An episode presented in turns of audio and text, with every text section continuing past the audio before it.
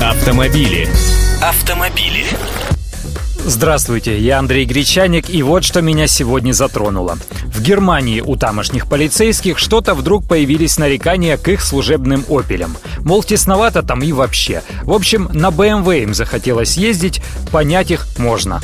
И производитель премиальных авто из Баварии тоже пошел навстречу. Они готовят универсалы третьей серии, кроссовер X3, бронированный седан «семерку», а также бронированный же кроссовер X5. Эти версии автомобилей смогут защитить даже от пуль Магнума 44. От обычных гражданских версий полицейские BMW будут отличаться более простой отделкой салона, но обязательно получат систему полного привода. Естественно, будут мигалками и видеорегистраторами оснащены.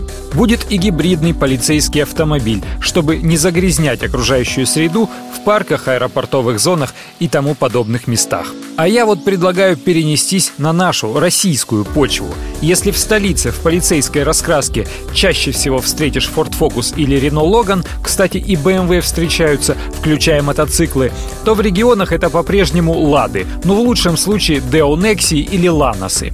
А наши полицейские тоже бывают жалуются, будто не угонишься за жуликами на мощных иномарках на этих дровах, им бы что побыстрее – а вот вы, как думаете, полицейские должны ездить на дорогих иномарках, чтобы авторитет был и страсти нагонять побольше? Или пусть ездят на том, что подешевле, нечего бюджетные деньги разбазаривать?